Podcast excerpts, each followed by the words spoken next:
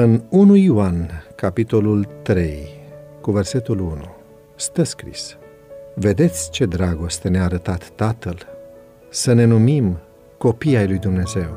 Și suntem. Lumea nu ne cunoaște pentru că nu l-a cunoscut nici pe El. Rabinii aveau o zicală cum că în cer este bucurie atunci când este nimicit cineva care a păcătuit împotriva lui Dumnezeu. Dar Domnul Iisus i-a învățat pe oameni că nimicirea este o acțiune străină pentru Dumnezeu. Satisfacția întregului cer constă în refacerea chipului lui Dumnezeu în sufletul acelora pe care i-a creat. Când încearcă să se întoarcă la Domnul, cel care a rătăcit departe de El, în lumea păcatului, va avea de înfruntat critica și neîncrederea.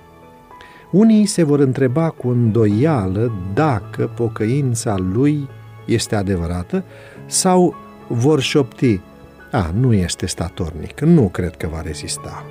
Aceste persoane nu fac lucrarea lui Dumnezeu, ci lucrarea lui Satana, care este pârâșul fraților.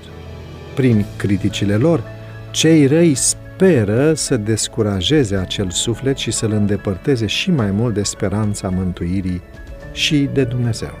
Păcătosul care se pocăiește trebuie să mediteze la bucuria pe care o are cerul pentru întoarcerea celui pierdut, să-și găsească liniștea sufletească în iubirea lui Dumnezeu și în niciun caz să nu se descurajeze din cauza disprețului și suspiciunii fariseilor. Rabinii au înțeles parabola Domnului Hristos ca aplicându-li se vameșilor și păcătoșilor. Dar ea are și o semnificație mai cuprinzătoare.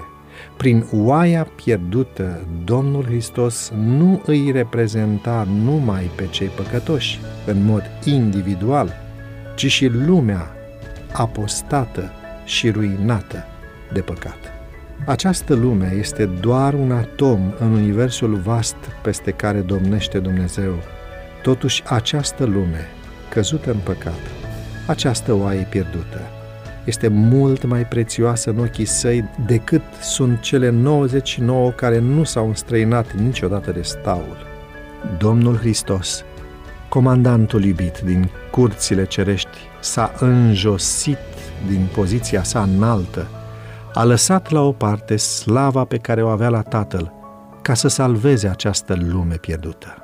În acest scop, El a părăsit lumile cerești necăzute ca să fie străpuns pentru păcatele noastre și zdrobit pentru fără de legile noastre. Dumnezeu s-a dat pe Sine prin Fiul Său ca să poată avea bucuria de a primi înapoi oaia pierdută. Vedeți ce dragoste ne-a arătat Tatăl, să ne numim copii ai lui Dumnezeu.